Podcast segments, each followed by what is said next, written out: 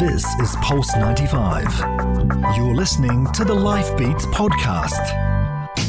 Life Beats. Life Beats. With Sally Musa. Only on Pulse 95. 95. Welcome to the second hour of Life Beats, and we're about to get into the page turner with Liam Kelly, teacher at Al Diyafa International School, Abu Dhabi, and the creator of the Worried William Project.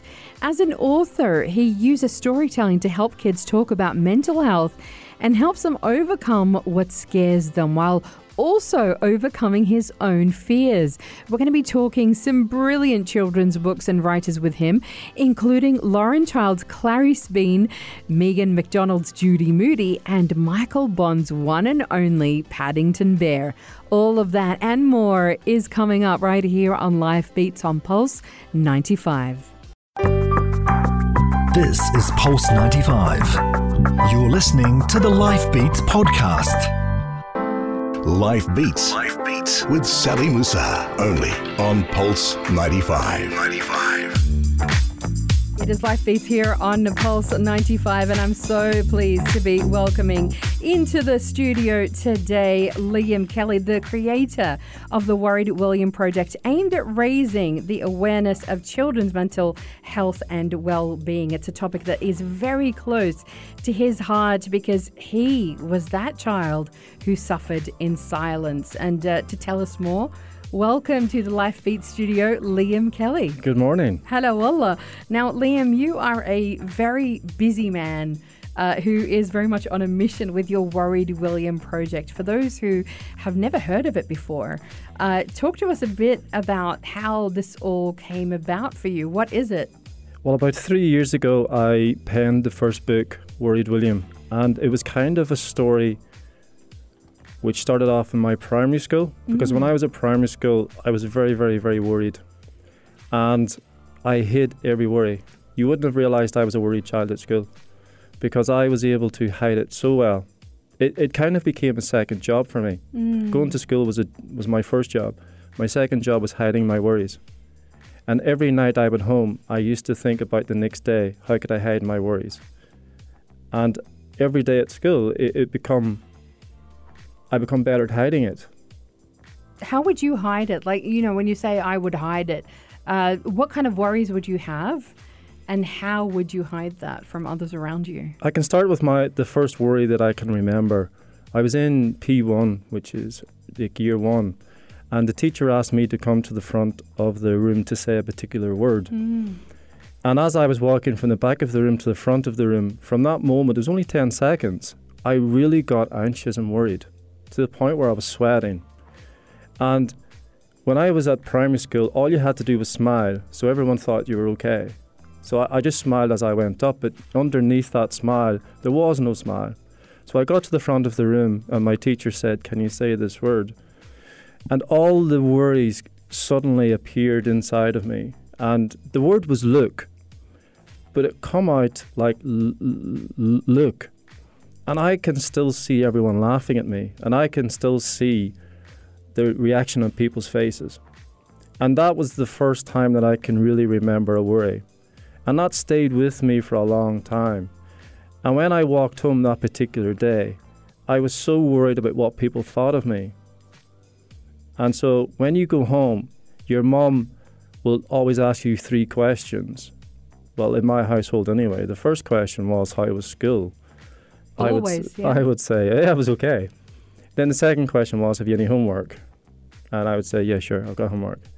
And the third question would be, you know, who did you play with?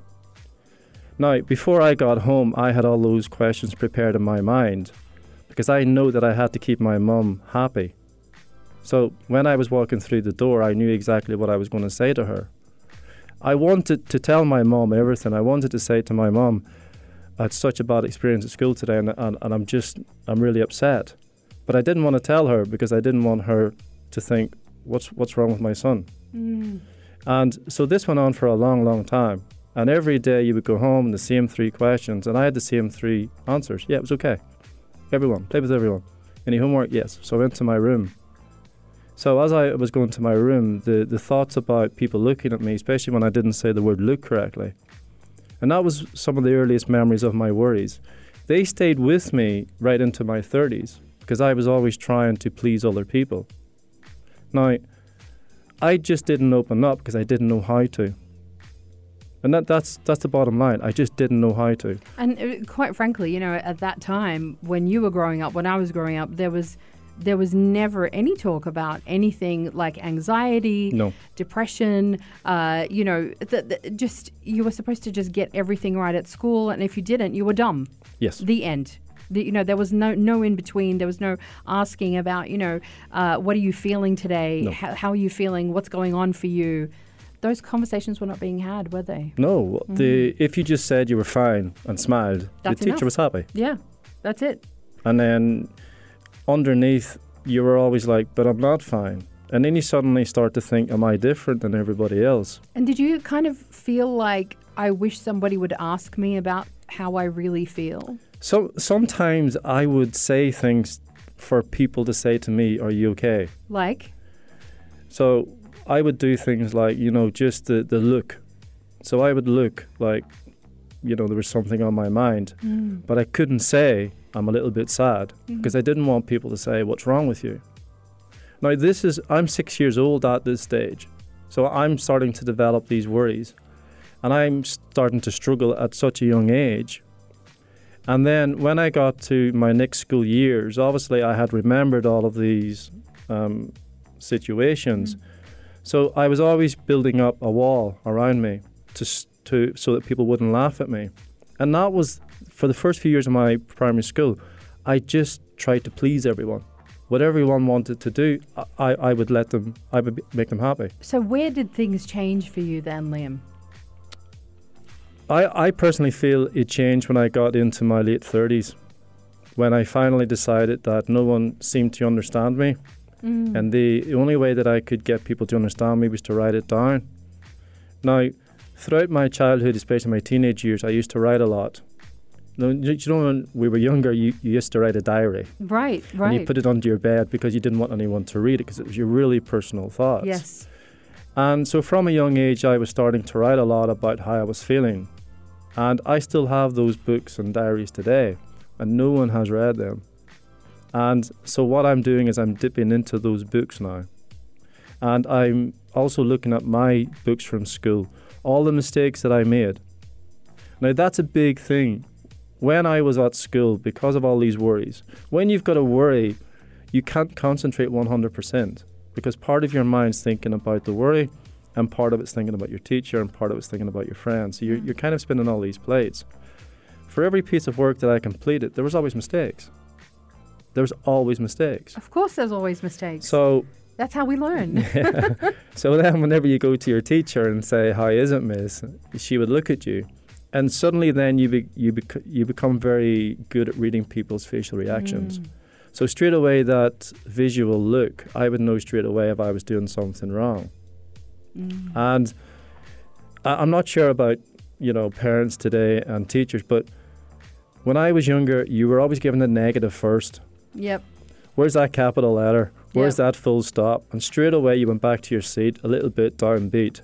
Now, I was a child that was struggling with my, you know, w- with everything at school. So those little comments really, really affected me. Mm. But if, if you turn it around today, and if it, because I'm a teacher myself, and no matter what a child gives to me, produces to me, I always give a positive first. Always. No matter how bad I might think it is, that child will look at that positive and smile. And you know it's a genuine smile. Yes. They know that you've looked at their work and appreciated it. Yes. But if you say to a child, "Where's the full stop?" You, I can see me.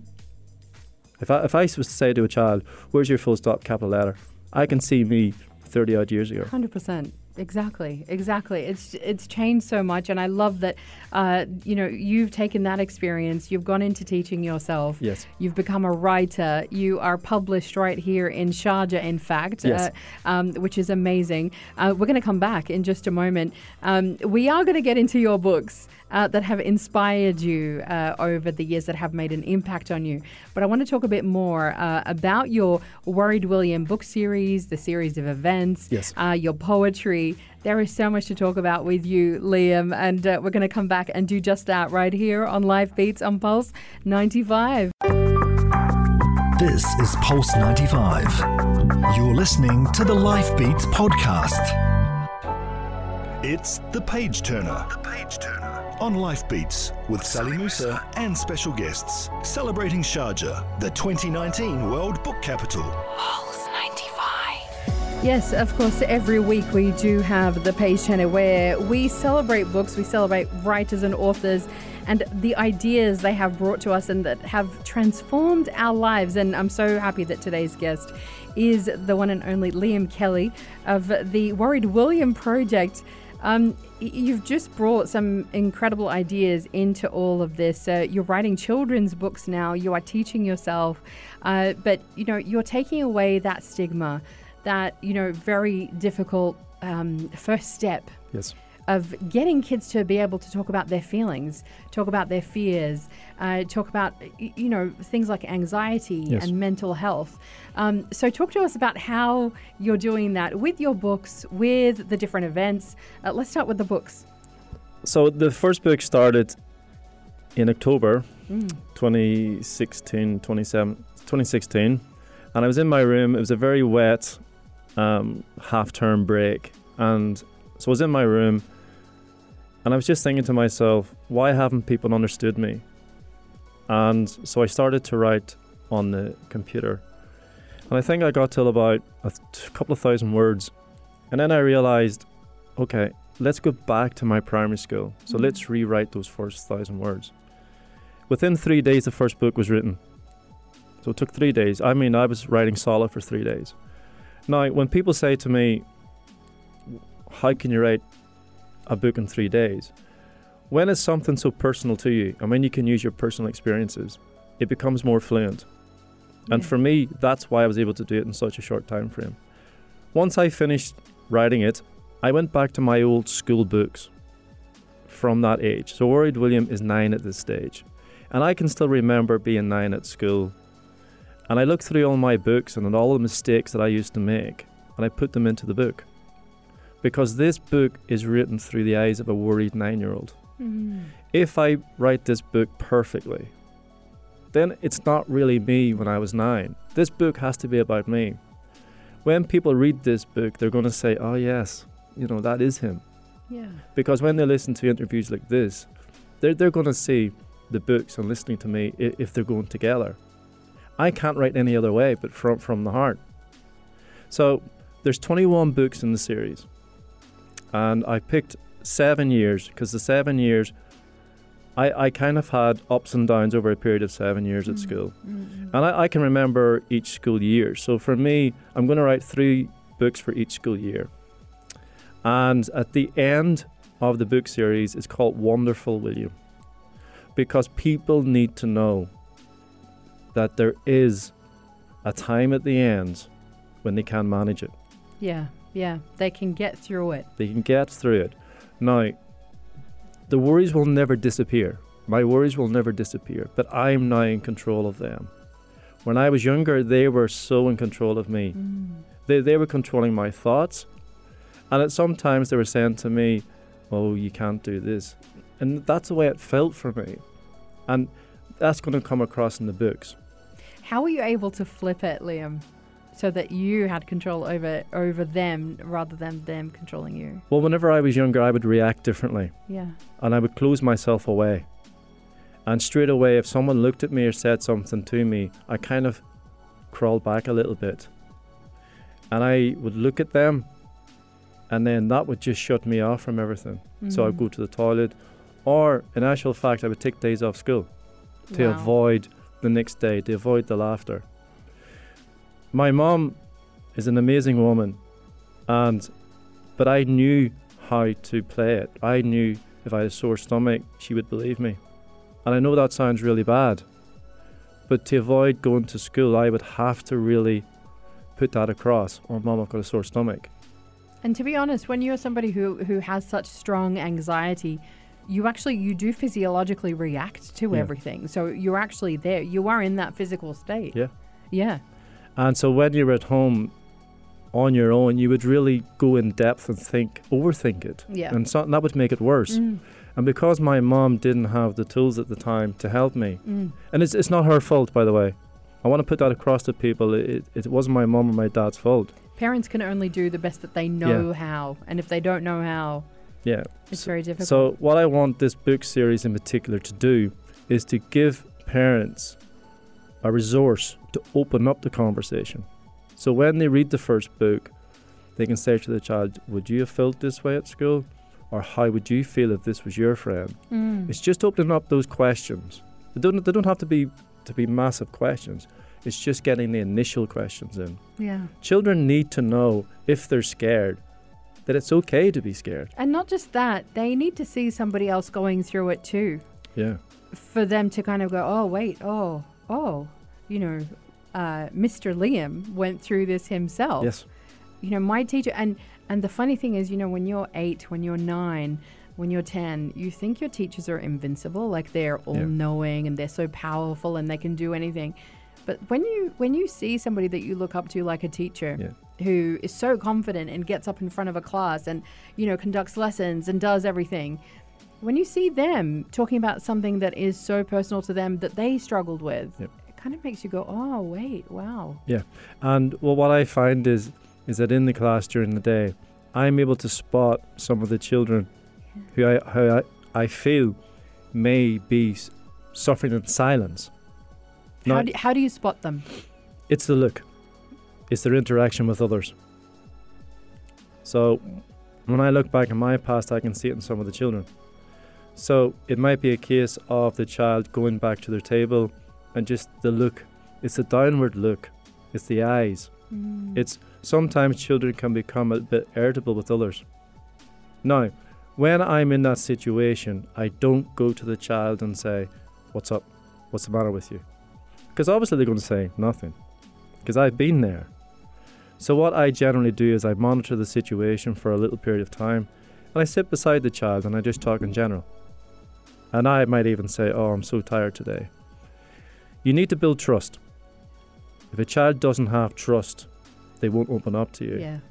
And when I was younger, that's the thing that I didn't have. And I, I think that was society when I was younger. It was a it was a case of the person down the road who might have been suffering from certain challenges. They were talked about, hmm. and as a child, I didn't want to be talked about, and I wanted to protect my mom and my dad from that. And it was a very difficult time. Mm. But what I'm trying to get the book series to do is to give parents a resource to say, this little boy worried, these are the signs, this is how he reacted to different situations. Is my child reacting in this way? I love this so much because you know, as parents, we need all the help we can get Yep. uh, in this area because sometimes you might have a child who's going through something, but you may not have gone through it yourself, and uh, it's hard to be empathetic. You Absolutely. want to be empathetic. Uh, b- books like this. This is why books are so important because they take us to places where we may never have been, situations we have never seen, can't understand, but you know, it opens up that conversation and that understanding. I love that so so much. Uh, the first book you're going to have uh, uh, 21 books, I think, Yes. together. And I love you said to me uh, that also like the illustrations you're going to do with the illustrations, you're going to go from black and white, and then it, it starts going into Yes. color. So the first book's totally in black and white. yeah. And that for me was a period of time when things were black and white. Mm. And as the book series goes along, there's a little bit of colour being added. And the mistakes will become less and less. So the last book is in full colour with no mistakes. Yeah. Yeah. I. I'm going to put an idea out there. Make it full of mistakes, but full of color as well, because mistakes are awesome. Yeah, I, I agree. we, we need to change. We need to change, you know, the idea that mistakes are bad and not to be afraid Absolutely. of them. as I say to my children every day, I love it when they put up their hand and they get their, they give me the wrong answer Yes. because yes. they're confident. Because they're putting themselves out there. And that can be the hardest thing. Uh, very quickly before we go to the break, let's talk about uh, the the events that you're doing Yes. in conjunction with this. We're hoping we're not going to talk about it just yet, but we're hoping to do stuff in Sharjah as well. You have to stay tuned for that. Uh, but so far, what's happened in your series of events? So the series of events started because there was a little girl in my class last November who stood on the stage and spoke in two languages. She spoke in Arabic, she spoke in English. And I looked at her and I thought, wow, I could not have been on that stage when I was your age. Mm. And then in my mind, I thought, right, I'm going to do a series of events, things that I was scared of at school, things that I couldn't do because of my worries. So the first event was singing on stage with a group of four and five year olds. Fantastic. The reason why I picked that age group because that's the age group I wanted to be on stage. I wanted my mum in the front row saying, "That's my boy. I'm so proud of my boy," and I felt at sometimes a failure because I didn't give my mum that experience. Yeah. And so I went down and to the little the little children in foundation and I said to them, "Hey guys, I need some help here. I've always wanted to sing on stage. Will you help me?" And some one little boy jumped up and he said, "Yeah, you can sing and we'll do the actions." I said, "Let's do it." So for a full month we rehearsed. Now I had to rehearse it because I didn't want to make any mistakes. Obviously, because I didn't want people to say this guy is, is, you know, he's making mistakes. And on the night, it was the 23rd of January, and when the song finished, I was so overcome with emotion that I didn't show it. But it was the first time in my life when I stood up and sang on stage. And the only person missing was my mum on the front row. That's the only person that was missing. Wow. And it was just one of those things I always wanted to do. And it was the most amazing feeling. Unbelievable. And um, you've continued to do other events where you are breaking things down, uh, breaking down your fears, in fact, and um, doing things that scare you as well, and uh, asking others as well to join you in that. We're going to Yes. come back in uh, just a moment, uh, talk a little bit more about that, and talk about the books that uh, you've been so inspired by, uh, that you have so loved. Lots more to come right here on Life Beats on Pulse 95. This is Pulse 95. You're listening to the Life Beats podcast. It's The Page Turner. The Page Turner. On Life Beats with Sally Musa and special guests. Celebrating Sharjah, the 2019 World Book Capital. Pulse 95. So many uh, incredible topics, really wonderful things uh, to talk about here with Liam Kelly, uh, the creator of the Worried William Project and series of books as well, which are published right here in Sharjah. Uh, uh, we're going to be seeing you at the uh, Sharjah International Book Fair. It's going to be uh, Yes. very exciting. Uh, but hopefully, before then, uh, at other uh, Sharjah events that ho- we're hoping to organise too. Uh, but uh, uh, you were talking about the the uh, the series of events that you've organised, Yes. uh, which include doing things that scare you. The first of which you were singing on stage. Uh, we're hoping that uh, there'll be a bit of poetry involved Absolutely. in Arabic. Yes, This is something that we're going to be organising, and um, you know maybe we can do it together as well that would be amazing. at the Sharjah International Book Fair. Yes, and the reason why I want to do this is because I love this country. And I was listening to the segment before about the lady talking about yes, the Emirati. with Aisha. And I really want to get involved in it because I want to give this country something back. They've given me so much. And Austin Macauley, the publishers, have given me so much as well. They've given me this opportunity to, to explore this book series and the project. So the, the poem book itself is written by children and myself. Hmm. Now, there are poems in this from when I was nine, there's one from my mother, and there are poems written by children all over the world. And we have a few children here in the UAE who- who have written a few of the poems. And my, my dream is really to stand up and speak in Arabic at a, a book fair. I think we can help you with that. I think we can help you with that. I think we may be able to do something. Might even be on air, Liam. Would you be up for that? Absolutely. On Life Beats, Yes, live from Yes. the Sharjah International Book Fair. I would love that. We are literally planning this live as we speak, right here on the air. Uh, but I think we can do it. Can I just? I'm going to read out something. I'm going to read out a poem that you uh, actually penned down, and you're going to tell me why you wrote this. It's called Precious Moments. She's sitting like a little princess. She has her dad's full attention, and her smile is so real. She looks at him with a glow that only a true smile can bring. He goes to collect his coffee, and her eyes follow his way. He sits back down, and she knows that his smile will be hers. She's writing in her book, and he follows her every curve. His phone is somewhere away. She has his full attention. A dad, a father, to me, an inspiration. Thank you for this moment. I know there is hope. Liam. So beautiful. It sounds quite emotional whenever you read it, doesn't it? It really does. Like uh, just such a gorgeous little, um, you know, insight into a father and a, and a daughter Yeah. relationship. Where, where did this little poem come from? It was about three weeks ago. I was sitting in a coffee shop, and this little girl had walked in with her father, and straight away she sat down, and he made sure she was sitting, and all, and all of this, and I noticed their interaction with each other. I the first thing that I noticed was he had no phone, he had nothing, he only had her, and that's a bit uncommon, I think, today. Yes, it totally is. And she spoke to him. Obviously, I think she was talking about what she wanted, um, a cake or something. And he went up to order his coffee and the cake for the little girl. And she watched him the entire time. Like, you could tell there's such a close bond between those those two individuals. How old was she? How old I think she was maybe four or five. Oh. And just wearing a little tiara.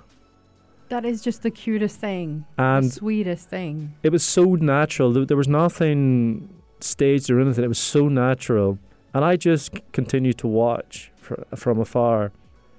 And her laugh was his laugh, and his laugh was her laugh, uh, and it was just such a special moment for me.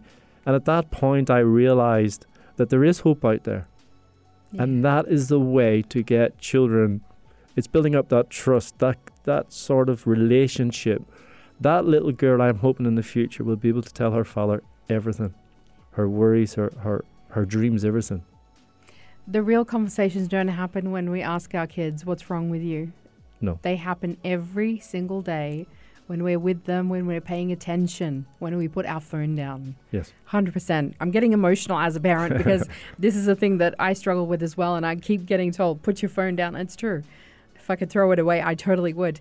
Uh, but we are, of course, uh, talking about the books that have inspired you as Yes. well over time. Uh, let's start with um, with your favorite Paddington Bear. Love Paddington Bear. All right, talk to me about Paddington. He is, of course, the iconic bear. Um, why do you love Paddington so much? I love the whole story around it. And my mom had a series of books in a little sort of box. They were little tiny books many years ago. And my teacher, and this teacher still has a big impact in my life, Master McKee, a tremendous guy. We all loved him. And he read the first few pages of this book, Paddington Bear. And it was the way he said it, it was the way he, he was telling us the story. And it just grabbed me. And from that moment, the way he read the story, it made me love the book. And I loved the fact about the way the teacher told me about, because Paddington lives at 32 Windsor Gardens, and he told us all about why this come about. It just wasn't made up. So the 32 Windsor Gardens comes from Michael Bond's own personal address and his and his parents. So he mixed the two of them together. Right. And I loved the fact that he was able to put his own life into his book. Yeah. I love yeah. the story of why Paddington was named Paddington. And from that, I wanted to do something like that in my books, use my personal experience. For me, this guy was the biggest inspiration for me in story writing. Wow, Michael Bond. Yes. Incredible. I love that he thought of this. This all came about when, uh, you know, he saw this lonely bear on a shelf, he says, Yeah. uh, and he bought it for his wife. Yes. He bought it as a present for his wife. But then was so inspired by it, he wrote this book Yes. series back in the 50s, Yep. you know, 1954, I think, uh, 58 58, yeah. in fact. Um, and ever since, he's just become the iconic little British bear Absolutely. that everybody knows around the world. You know, in his hat, in his coat. yeah. Um, you know, and, and now we've got the movies as well Yes. as the book. But just, you know, he's a beautiful character. And it is. It's a story about all about change. Yes. Uh, all about adapting, all about finding out who you are because he always made mistakes. Yes. you know, like it's just, it's a wonderful, wonderful children's storybook, isn't it? I was actually reading it with children not so long ago, and they looked at the book initially and they're like, mm, "This is an old book." Yes. But I was like, "Okay, let's read the first few pages," and I tried to read those first two pages the way my teacher read it to me, and straight away the children are like, "Where can I buy this book?" And I was like, "This book was written in 1958." do you have it in front of you? Can you do a little bit of reading for us? I don't have it in front of me Okay. at this moment. Okay.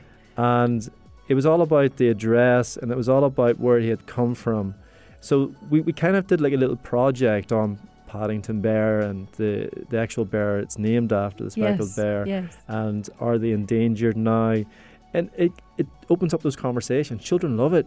Children It's have to enjoy reading. Exactly, exactly. It opens up th- this whole idea b- about the, the bears themselves, um, uh, about culture, about you know being different, about you know arriving somewhere new, and what do you do? It's like Yes. it is an amazing, and and that's why it's become a classic Absolutely. for the ages now as well. We're going to come back in just a moment. Uh, we're going to be talking Judy Moody, and we're going to be talking Clarice Bean next with Liam Kelly right here on the Page Turner.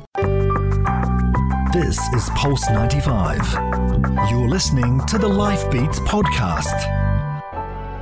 It's The Page Turner. The Page Turner. On Life Beats with Sally Musa and special guests. Celebrating Sharjah, the 2019 World Book Capital. Pulse 95. Liam Kelly is here, the creator of the Worried William Project, and we're talking his favorite books. Um, Judy, Judy Moody is our next one. Judy Moody was in a mood. Not a good mood, a bad mood, a mad faced mood. This is the kind of book that you love to read out loud. Liam, tell us more about this one. This book, the first time I seen it, I was hooked on it straight away. Yeah. I think it was maybe the, the front cover. And I know we shouldn't judge a book by its cover, but this book really caught my eye. And in fact, it was the word moody and it was the illustration on it. And I started reading it and I was like, wow, this is truly amazing. It, it kind of gives everyone something to read and, and think about. And I spent a full term with the school children doing a project on this.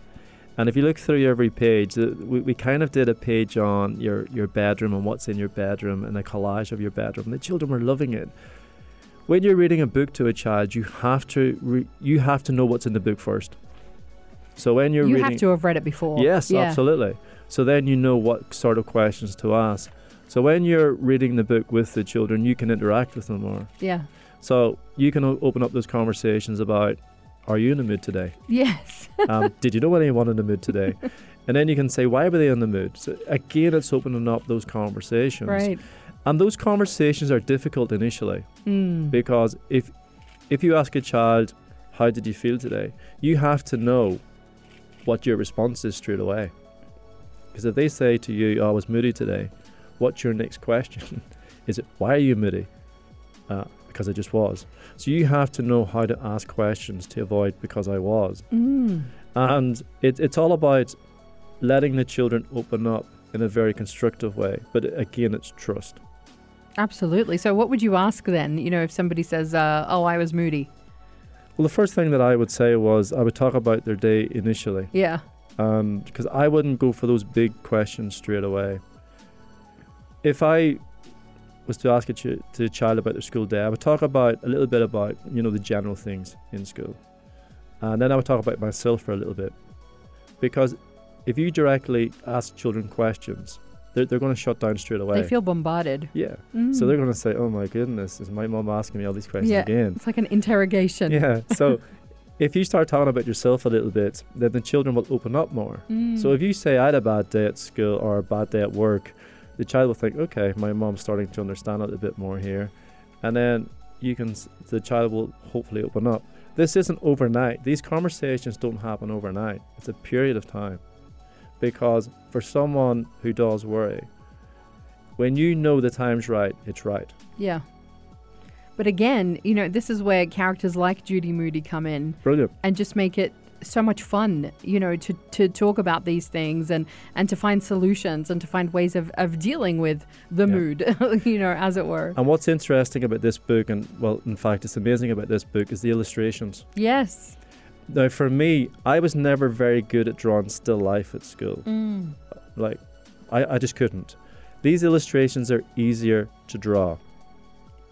And when you can draw the illustrations, it, it makes you feel so much better. And then you can put some words to the, the illustrations. And for someone, for a child who wants to think about writing books and they can do the illustrations, it makes them feel so amazing. Exactly. Uh, the, the the illustrations for t- this particular book are, are by Peter H. Reynolds, uh, who does an amazing job with his. It, it's very doodly. It's very fun. It is very free, kind of. Um, They're amazing. uh, illustrations that he's put together.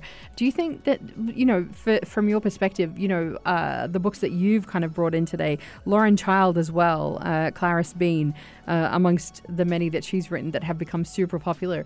What makes for a great children's book, Liam? It's a relationship with the child. Mm. Because we have to understand that when you go into a class full of children, not every child's going to read the same book. You've got boys, you've got girls who will read different sort of genres. And I think these two books will go for boys and girls Yes. across the spectrum. Clarice Bean is amazing. The illustrations are very catchy. And what I love about her style of writing is is that when you open the book there's different sized text and at some stage the writing's kind of curved over the pages. And it's relatable. Yes. And it kind of makes it old books from the past were very small in font and, and size. And it's not very appealing. So if you're to write a book, you have to appeal to your audience. Exactly. Yeah. And these books use words, they use vocabulary that we should be using with our own children. Mm. And when, when I see the children go to the library, they look at all these books. I'm very inquisitive, and I will say to them, Oh, you've picked up this book today. And they will say, Yeah, I love this about it. And just the other day, a child had picked up Judy Moody. And I was like, Why do you like this book? And she goes, Because it's kind of like me. So she instantly related to it. The great thing is, it is the greatest thing when you find a character who is like you Yes. in a book, you know, who can be naughty Yes. like you in a book, who can be, you know, silly or resourceful or whatever it is, or just, you know, uh, crazy Yeah. like you in a book. Because, you know, then it opens up that a whole new world where you feel yourself, you see yourself represented Absolutely. in books as well. Now, w- when you go around the classroom and you, you look at the children, what they're reading, you have to start thinking about why did they choose this book? And then you start opening up those conversations. Mm. And some of the, especially the, the children in my class, love the comic books at the minute. Yes. Are you one of those teachers? And, and I imagine the answer is no, but I, I hear that, uh, um, you know, there are those teachers who complain when the kids only read um, comic books. No. Uh, what are your thoughts on that? If they want to read comic books, they can. Yes. It's reading. it's reading, right? This is the thing. There are those teachers who complain about, um, you know, ki- kids saying they should be reading, you know, um, chapter books and whatever. They're reading comics. At some stage, they should they, they need to ra- to read a, a full range of genres. They need to be reading poetry. They need to be reading comic books. They need to be reading all the different um, book series that are out there. But I've got a little girl in my class, and she is truly amazing at illustrations. Mm-hmm. And she is actually creating a comic book. Really? Yeah. That is incredible. That is amazing. Now, if I was to say to that little girl, "You're not allowed to do that," I would crush her dreams. Completely. And I don't know in the future. I said to her, "You have got a future here," and straight away her eyes had lit had they lit up because she she had realized that I had noticed what she was doing. I'd once um, interviewed um, Sana Amanat, who wrote um, the the Miss Marvel, the new Miss Marvel, Yeah. right? Uh, and, um, and and I spoke to her about this. You know, going through comic books, the Marvel comics, and and um, whatever else, DC comics, they're actually incredibly um, in depth. You know, there's a lot going on on that page between exquisite illustrations, between really uh, witty lines, you know, great writing. It is actually really hard to write great dialogue that is going to keep you engaged Yeah. over so many different series. Because when I was driving up here, I was listening to your earlier segment about the, the creative thinking. Yes. Now, when you're producing a comic book, the creativity in the making of that book is so amazing. Amazing. Yes, it is. Exactly. Be- because you have a lot more characters, and then you have to think about how the characters interact with each other. For sure. Look, Liam, we have run out of time. I could really just talk to you for hours, and we've got a lot more to talk about. This will not be the last time that you're going to be on the show, uh, but just incredible having you on. Thank you so Thank you. much, and we're excited to see your books. Where, what, like, how do people get hold of the books? At the minute, they're, they're online here, They're online. And I think they're currently selling out quite rapidly. Nice. Well, get on there, get online, and uh, get to your books as well. Uh, but we're going to come back and, and see how you develop that, how you develop the poetry, and hopefully we can make uh, the Arabic challenge happen as well. That would be amazing. But that's it for us here on Life Beats on Pulse 95. We're going to be back with you again tomorrow from 10 a.m. We're going to be finding out all about the new Sharjah Performing Arts Academy. It's going to be incredible. That's tomorrow from 10 a.m. See you then. This is Pulse 95. Tune in live every weekday from 10 a.m.